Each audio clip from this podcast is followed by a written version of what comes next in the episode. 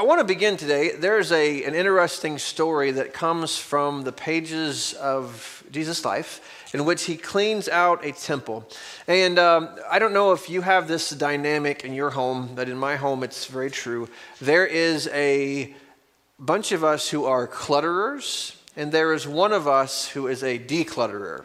And so that creates some tension every once in a while. And so I, I got a call this week. Actually, it wasn't for me, but I answered it. It was for the declutterer um, because someone had not had gotten rid of the declutterer had gotten rid of something from the house that one of the clutterers wanted to keep. They hadn't used it for seven, eight years, but it was gone and they were now looking for it. And so that created a conversation. And so um, if you have ever known that to be the case, you know that that can be a little tension. And so if you are a declutterer, you will appreciate the acts of Jesus here in John chapter 2. Because Jesus, uh, normally we think of him as a pretty mild guy, but Jesus could be pretty firm when he needed to be. And uh, in John chapter 2, uh, you read this account from the life of Jesus in which he declutters um, a temple that he had a wonderful heart for, that had turned into something um, very displeasing to him. In John chapter 2, verse 13, the Passover of the Jews was at hand. Again, this is the busiest time of year in Jerusalem. And Jesus went to Jerusalem. In the temple, uh, again, this magnificent structure that uh, stood as a place for meeting with God, prayer for God, um, just all, all the religious center of their life. In the temple, he found those who were selling oxen and sheep and pigeons and the money changers sitting there. Now, if you read other Gospels, they tell you that they're sitting in the court of the Gentiles, which, if you were a good Jewish person or a good Jewish male, you could go all the way into the inner part of the temple. Then there was the court for the women. Then there was the court of the Gentiles on the outside. And um, God built that so that Gentiles could connect with Him. But the Jews had turned it into a marketplace. And it was noisy, and it was busy, and it was corrupt. Um, and so Jesus, in verse 15, making a whip of cords, he drove them all out of the temple with the sheep and the oxen. And he poured out the coins of the money changers and overturned their tables. And he told those who sold the pigeons, Take these things away. Do not make my father's house a house of trade. Other gospels use this. You've turned my, uh, this is meant to be a house of prayer, right? But they had turned it into a house of commerce. Verse 17, his disciples remember that it was written, Zeal for your house will consume me. And so Jesus said to him in verse 18, what, do you, what sign do you show us for doing these things? In other words, you walk in here and turn all these tables upside down. Who, who gives you the right to do that? Jesus answered, We'll destroy this temple, and in three days I will raise it up. And the Jews then said, It has taken 46 years to build this temple. When we, and, um, and will you raise it up in three days? But he was speaking about the temple of his body. When therefore he was raised from the dead, his disciples remembered that he had said this, and they believed the scripture and the word that Jesus had spoken. And so Jesus declutters the temple. And uh, I have a video this morning that's kind of a testimony of, uh, of, of, someone who might have been there, what that might have looked like and felt like for one of those um, who wanted to meet with God in that place, but weren't really allowed to because of the chaos and the corruption that was a part of that. So take a listen, please.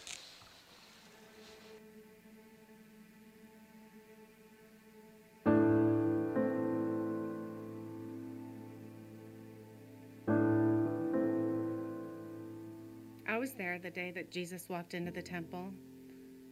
He just stood there at first, almost as in disbelief.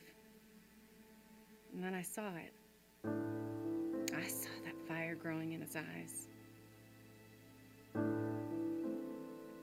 I'd come from Galilee to the place where God said he'd meet us.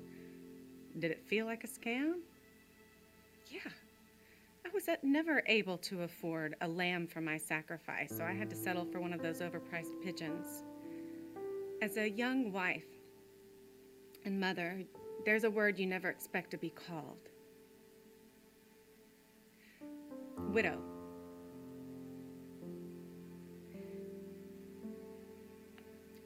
I didn't realize how safe I'd felt with my husband around until he was gone.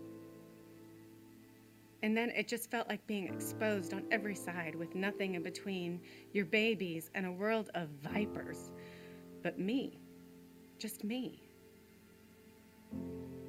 So I stood there that day in the temple and I watched. as Jesus grabbed a whip and drove those businessmen out of the temple, poured their money on the ground. But more than that, there was something about the expression on his face. I recognized it. He swung that whip like vipers were threatening his kids. He said, Destroy this temple, and in three days I will raise it up. Took me three years to figure out what he meant. Slow learner.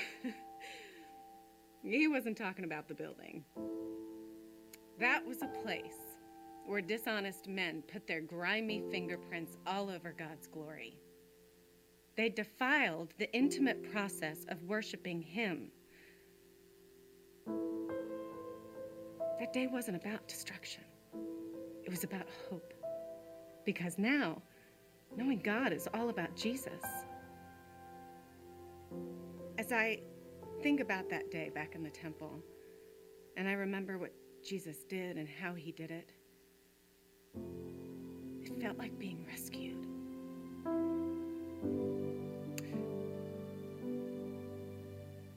Life can still be brutal. My kids' appetites are still growing. I still cry a lot.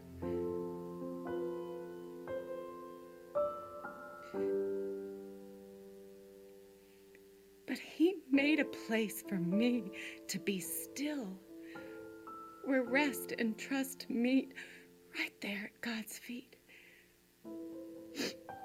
And the price of that access, it's paid because of Jesus. He conquered death. And that's how I make it through life.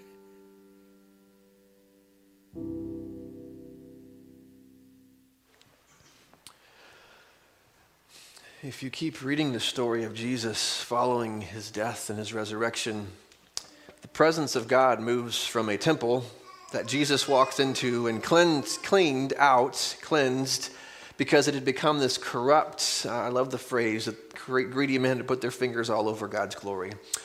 And it had become corrupt and taken away the whole purpose of why God wanted there to be a temple in the first place, which was simply for people of all nations to come and meet God.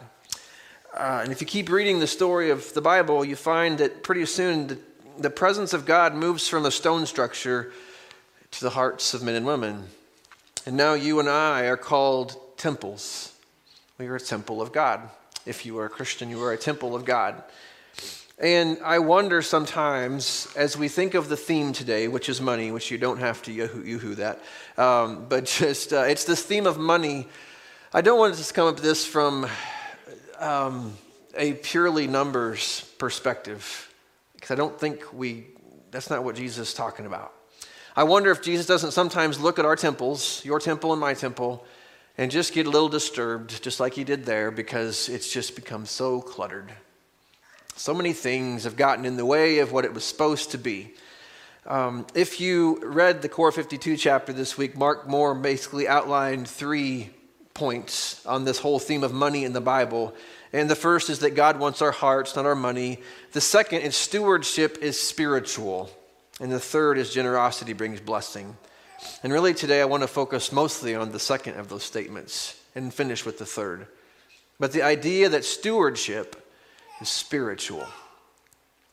I want to camp on that because what you hold in your hands when you think about your resources money, house, car, all the things that are yours when you look and you hold them in your hands, there may be a lot there or there may be little there. I don't really care.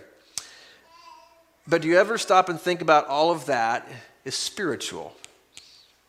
I don't think we think on that much because it's just money. It's a house, it's a car, it's these things, it's just stuff. But Jesus wants us to know that it's all spiritual.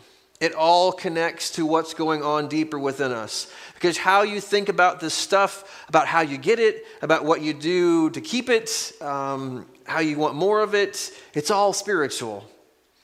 Because it can draw you closer to God or it can take you further away from God. It can have a profound effect on others for good or for ill. And so Jesus talks often about money. And he, more than any other topic probably in the Bible, because I think this profound relationship between our stuff and our souls is something that needs to continue to be examined and monitored.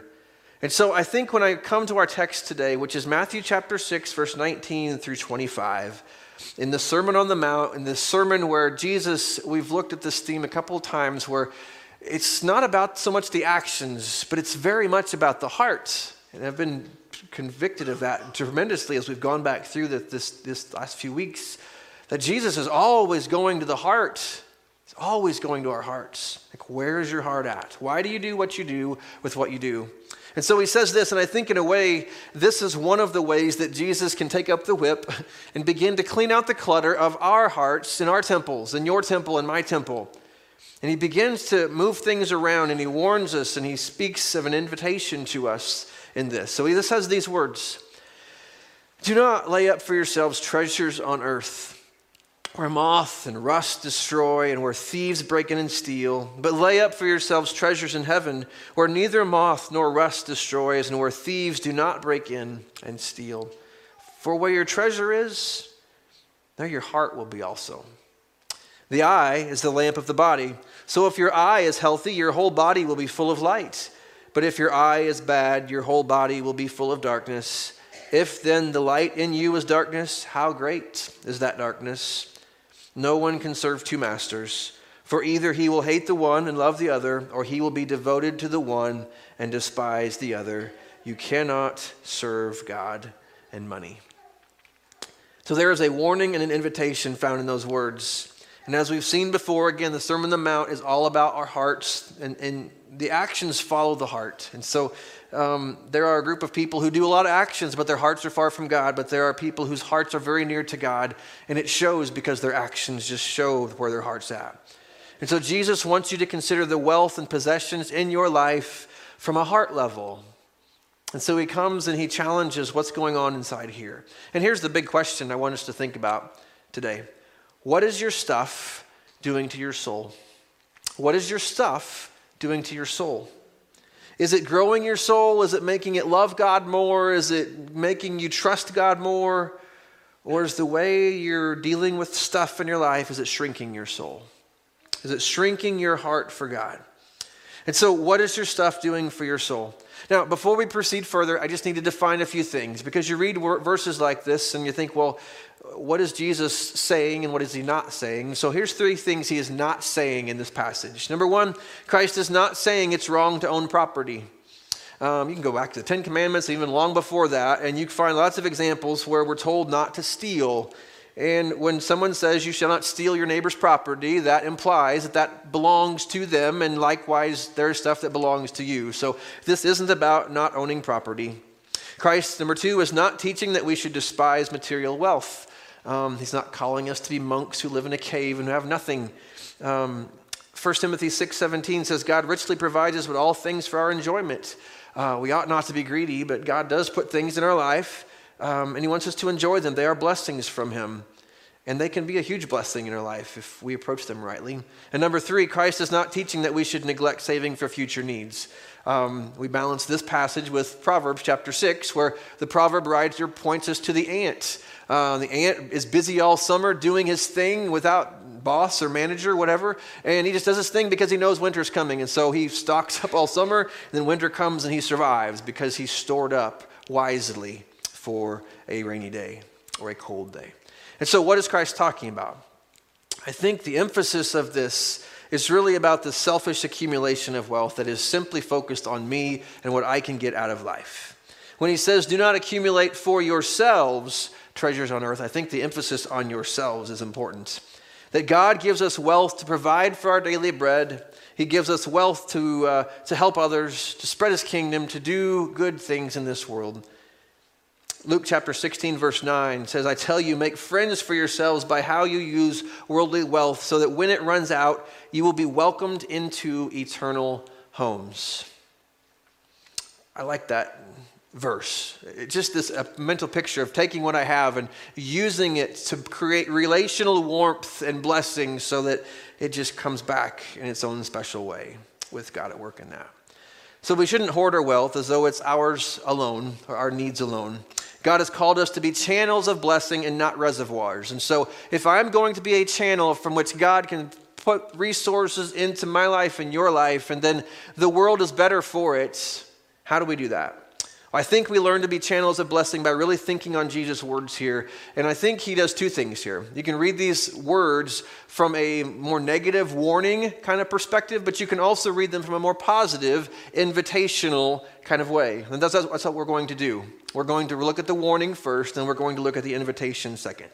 So let's look at the, the warnings first, because Jesus warns us about the mess that money can make in our lives, and in our souls in particular. I probably should have put the word soul there instead of lives, because money can certainly make a mess in your life, oh, if, if you've ever had that fun experience. It can do that, but really the thing that Jesus is getting at is it's the soul. It's that whole temple thing where Jesus can look at our soul and, and wealth and possessions and money can do so many things to make a mess of our souls that they get so cluttered and, and it's like, where's God in all of this? It's just so messy and chaotic.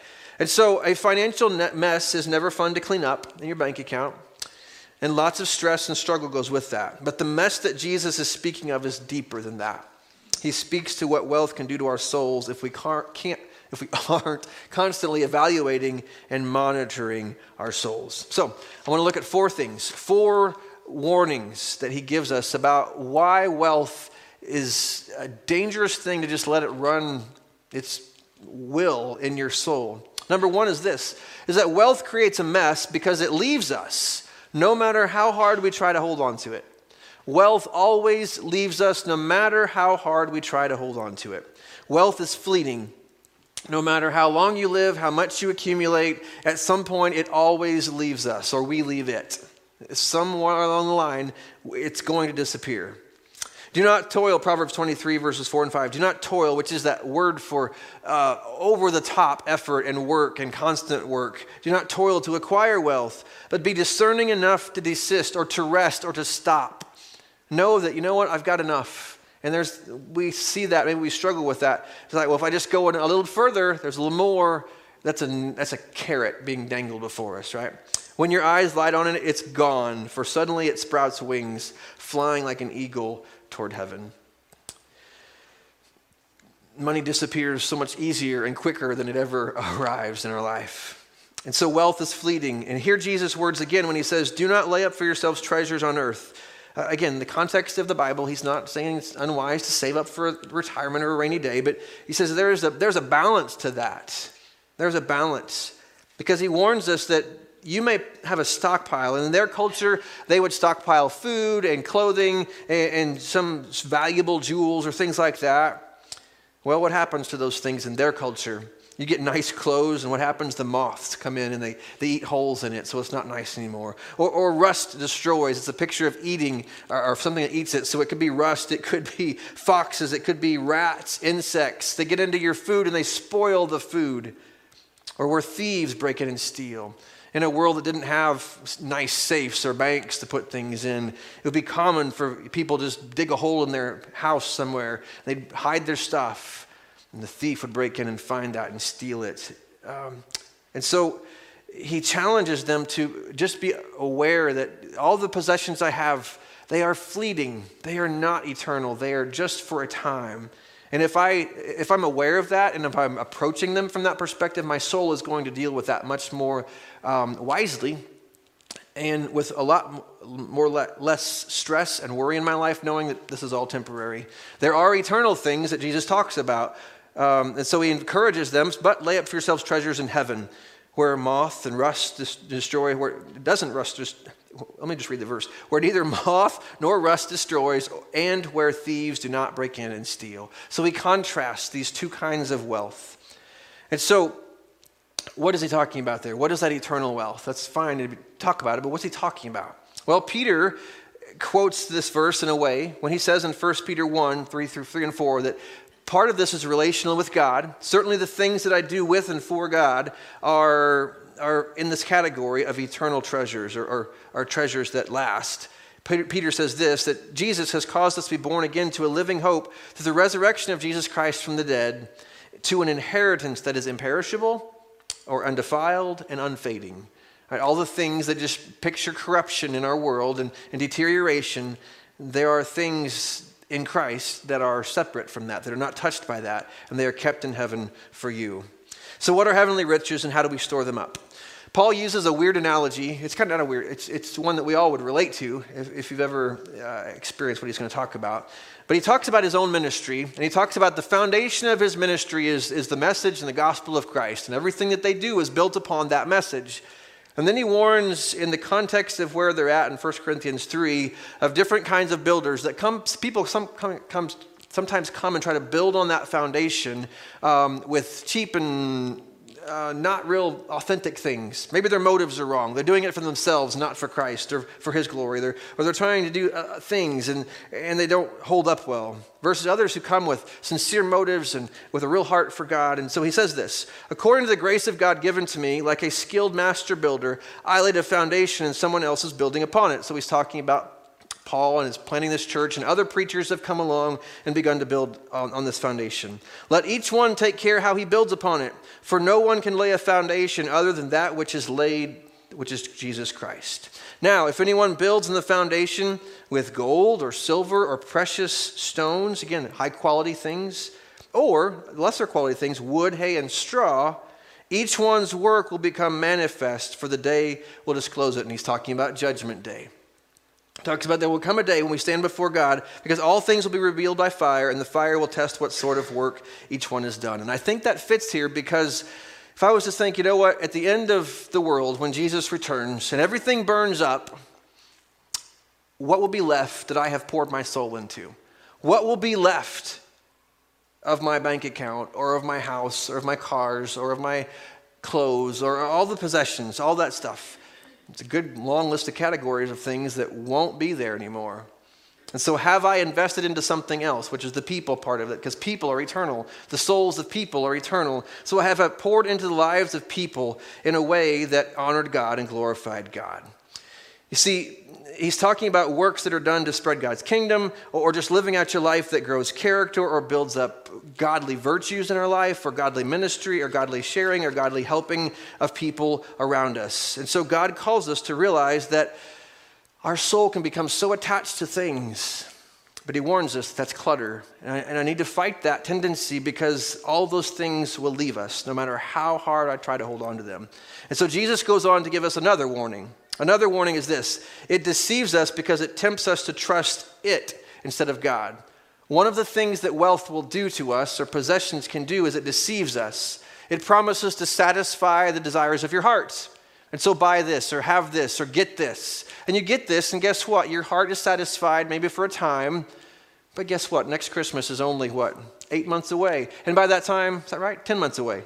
That's, that's scary. 10 months away. Relax, guys. You got 10 more months and to figure out what you're going to get them. And so, um, but anyway, 10 months, right? But next Christmas, you think, last Christmas is what I really wanted, what I really thought I needed. I'm still hungry. I'm still thirsting. I'm still after those things. It just never ends. And so Jesus warns us that, that wealth can promise to satisfy your heart's desire to matter, your heart's desire to be noticed, your heart's desire to, to, to be significant, but it doesn't. And we tend to think also that our wealth will take care of us. If I just have enough, I'm isolated from all the hard things and the bad things of the world. And there's some truth to that to extent. That's not that's why a savings account can be a healthy and good thing. But there is a limit to that. We've all seen people who have uh, accumulated much, but then the things that really their relationships fall apart or their health falls apart or all those things, and all of a sudden the stuff doesn't protect you from those hard things in life. And so Jesus is warning us that don't put your trust in material things, but trust in God because material things will deceive you. God will be faithful to you. Kent Hughes is a pastor, and he wrote these lists of questions that help us to search and examine our hearts. And, and I love what he said. Um, so think about these things as far as what is it that your heart is focused on? What is your soul focused on? His first thought was this What occupies our thoughts when we have nothing else to do? What do you daydream about? Is it investments or position? If so, those are the things that we treasure, and that is where our hearts really are. So, where does your mind go when just things get quiet and, and you just start to, to daydream? Number two, similarly, what is it that we fret about? On the flip side, what is it you worry about? When it's just quiet, what, do you, what does your mind begin to worry about? Is it your home, your clothing, your accounts? If then, you know where your treasure lies. Three, apart from our loved ones, what or whom do we dread losing most of all? If you were to make a list of the things that you would least like to part with, what's on that list? Number four, what are the things that we measure others by? And I think this is a really good one. What do you measure success in other people by? This question is revealing because it shows the mirror by which we're probably looking at ourselves too. Do we measure others by their clothing or by their education, by their homes, uh, by their athletic prowess, by their talents, or other things? Do we measure others by their success in the business world? If so, we know where our treasures lie. Or do we measure by deeper things, by character traits and things like that? Lastly, what is it that we know we cannot be happy without? And as you begin to work through a list like that and you think there's probably things that have cluttered my soul, that Jesus would probably have me to, uh, to diminish them, to get rid of some of them, at least in their, their hold in my heart. Because if I'm trusting in those things to do something for me that only God says He can do, I'm being deceived. And Jesus is trying to help us clean out the mess. Number three, uh, it creates a mess because it blinds us, causing us to miss the important things in life. Um, some of the saddest stories in our lives are I poured myself into my career and my profession and gaining and getting that I lost the most important relationships. I lost my marriage, lost the relationship with my kids, all in pursuit of things. And now the th- people are gone and the things leave us empty. And so this blinds us, Jesus says. He, he has these weird verses in verses 22 through 23 that I think in this context are speaking about money things um, what's that eye talking about when he says the eye is the lamp of the body? Um, the eye tends to refer to one's heart or its, its person's focus. And Christ gives the illustration of an eye being the lamp of the body right after saying, This is where your treasures are. And that's where your heart is at as well. And so Jesus is trying to help us to see this. And the word healthy that he used, that a healthy eye, is the same word that later in James chapter 1, verse 5, when it talks about we ask God for wisdom and he generously, that's the word, gives wisdom to us. And so he's talking about this heart that is healthy and whole and that is generous. In that context, he's, he's talking about a healthy person uh, who sees and, and who's, who's clear about that. And so, uh, are we blinded? To those real realities of life. I love the story that Jesus tells. It's, um, it's the story of the rich, the rich man and Lazarus. That there's a rich man who lives inside his walled estate, and every day Lazarus, this poor beggar, is late at his gate. And um, the story is like the rich man has everything. Lazarus just longs to go and eat the crumbs that fall from his table. He's that desperate. And then they both die. And Lazarus goes to Hades, to a place of torment, and, and excuse me, the rich man goes there. Lazarus is taken to a place of comfort in the arms of Abraham. And there's just this great transition that takes place. And part of the challenge in that is that every day this guy laid at your doorstep and you did not see him. He was right at your front door and you did not see him because you had been blinded by your wealth and your security and, your comfort and it can be easy for wealth to blind us to the real needs that exist in our own life and the lives of those around us. And so, wealth is dangerous. It can create a mess in our life because it blinds us, causing us to miss the important things in life. And number four, the fourth warning that Jesus gives later on here in verse 24 and 25 is that it enslaves us. It steals our freedom to serve God and others. That money can very quickly, possessions can enslave us and drive us. Matthew 20, 6, 24, and 25. No one can serve two masters, for he will either hate the one and love the other, or he will be devoted to the one and despise the other. You cannot serve both God and money. Christ just simply warns us about who's really, who are you really devoted to. You can always discern one's master by where their devotion lies, right? And so when God or your your desire for more comes calling, and you have a choice to make, who do you choose? And if you always choose career and profession and more over what God's asking you to do, then that's your master. You may say you love God, but that's your master if that's where you always go and you obey. And so God calls us through this to realize that wealth can very subtly and powerfully enslave us, and we're so driven to have more, to be more, to, to find the status that comes with having, that we say no to God in a lot of ways. Probably it's very simple, uh, simple ways. Um, we looked a couple weeks ago on Wednesday night at the beautiful picture where Jesus washes his disciples' feet. And the, the the idea that Jesus and all of his disciples were sitting in a room, and it was customary in that culture that someone would have washed their feet when they came in the room, but no one had done that. But why had no one got up and washed, washed feet? Because that was a humble thing. They wanted positions of power. even talks about how they're at the table, they're arguing about who's the greatest among them. And so all of them said no to humbleness because they were seeking prestige and power. And we all can do that. We can miss the humble things God calls us to be in serving Him because we just get caught up in this whole thing that enslaves us. And then, yet, Jesus, the most powerful person in the room, takes the most humble posture as he washes their feet one by one in that circle. And so he's warning us in this passage be careful. Your heart can become so cluttered that you miss out on a lot of things. So he warns us, but he also welcomes us. So, very quickly, I just want you to turn this passage around then. So, there's the side that I can look at this and find a lot of negative, a lot of warnings. But I can also stand and look at this and say, Jesus is inviting me into a way of life. He is inviting me into a way of life in which I look at my possessions and the things that I have from a, ple- from a place of blessing. And so Jesus welcomes us into the blessing that Christ centered resources can create in our life. That when, as we look at those th- th- things from our reading this week, that stewardship is spiritual, but also they blessing comes when we handle them rightly. When we see them as, yes, they are spiritual, and I can do great spiritual good with what I have.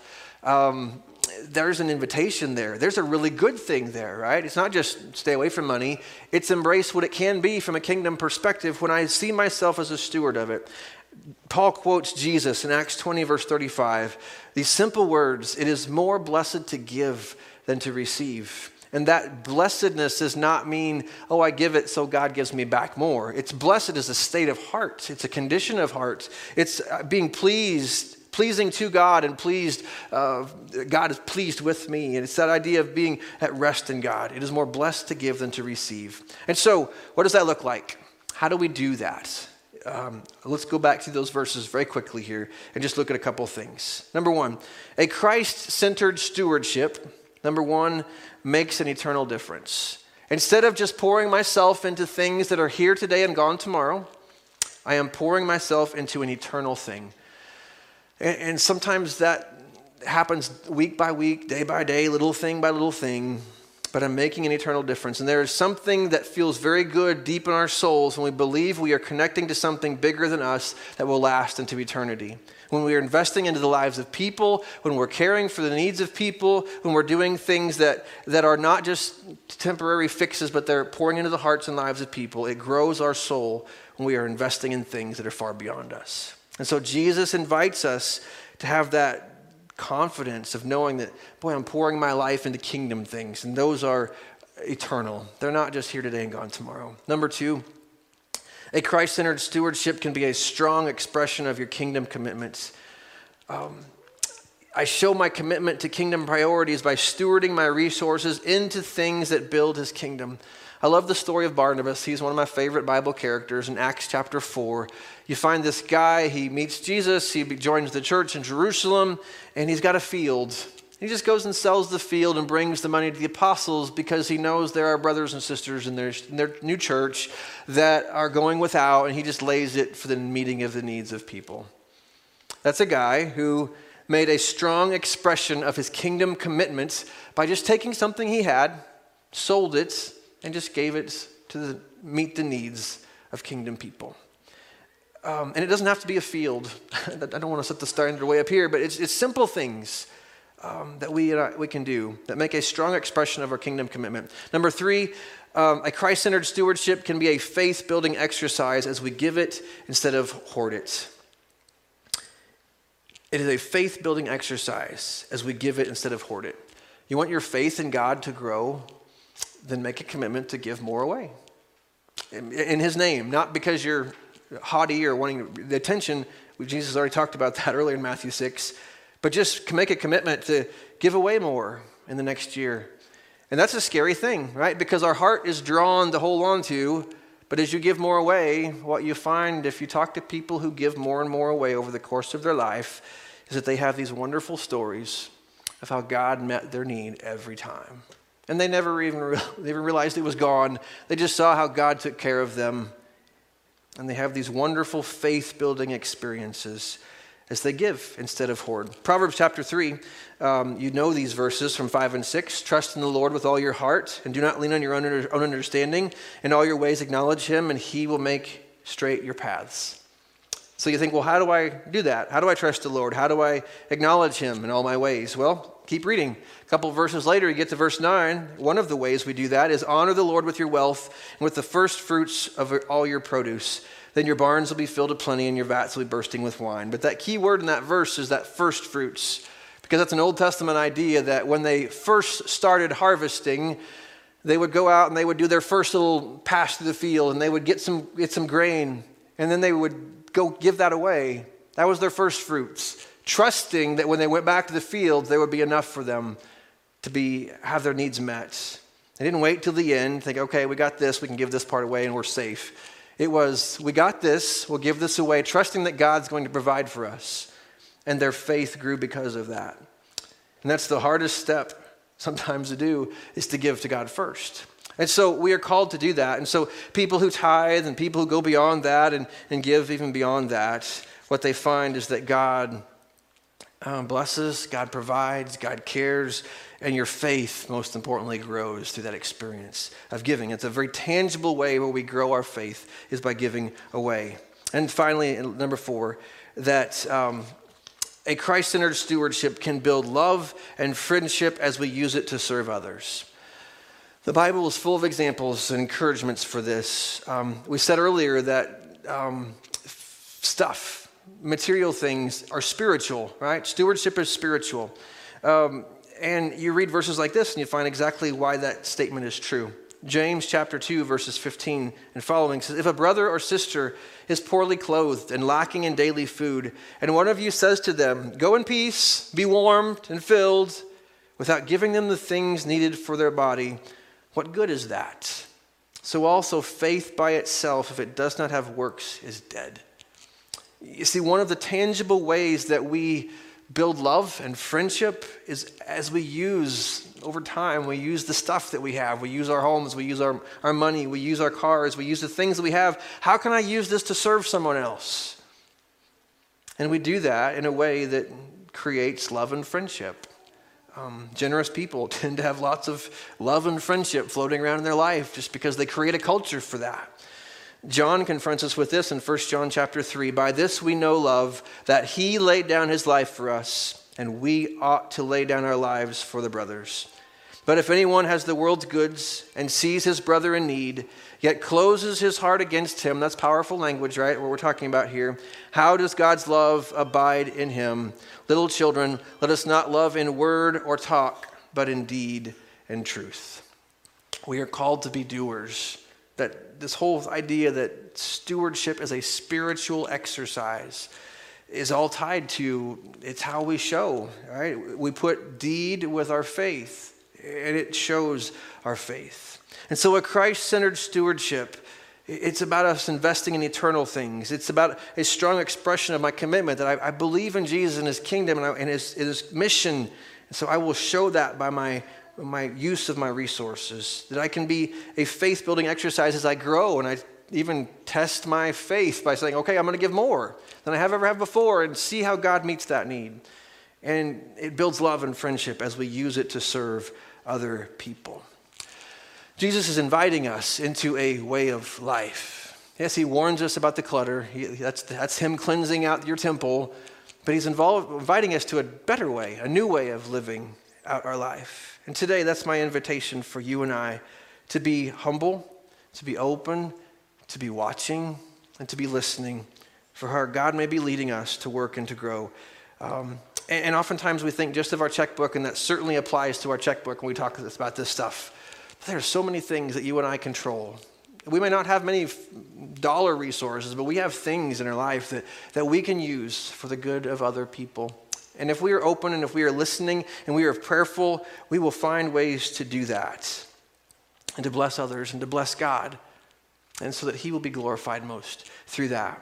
So that's my prayer today for us, is that we would have um, the heart of Jesus in this. And so I'll finish with the question we began with What is your stuff doing to your soul? Is it growing it or is it shrinking it?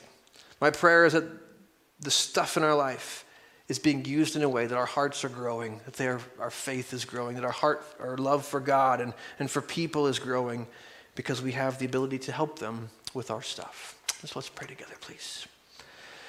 Father, we come today recognizing that we live in a world, in a culture, in a people um, that put at a high value, a high esteem, having a lot. That the good life for most people in this world is having a lot. But Lord, I, it's my prayer today that whether we have a lot or a little, that we understand that um, we have a lot with you. And so when you put a resource into our life, may we surrender it quickly. May our grip on it be loose so that you might use it for your good and your kingdom and, and for the good of other people around us. That is a hard journey for us, and it requires your leading and your wisdom and your help. And so we ask for that today.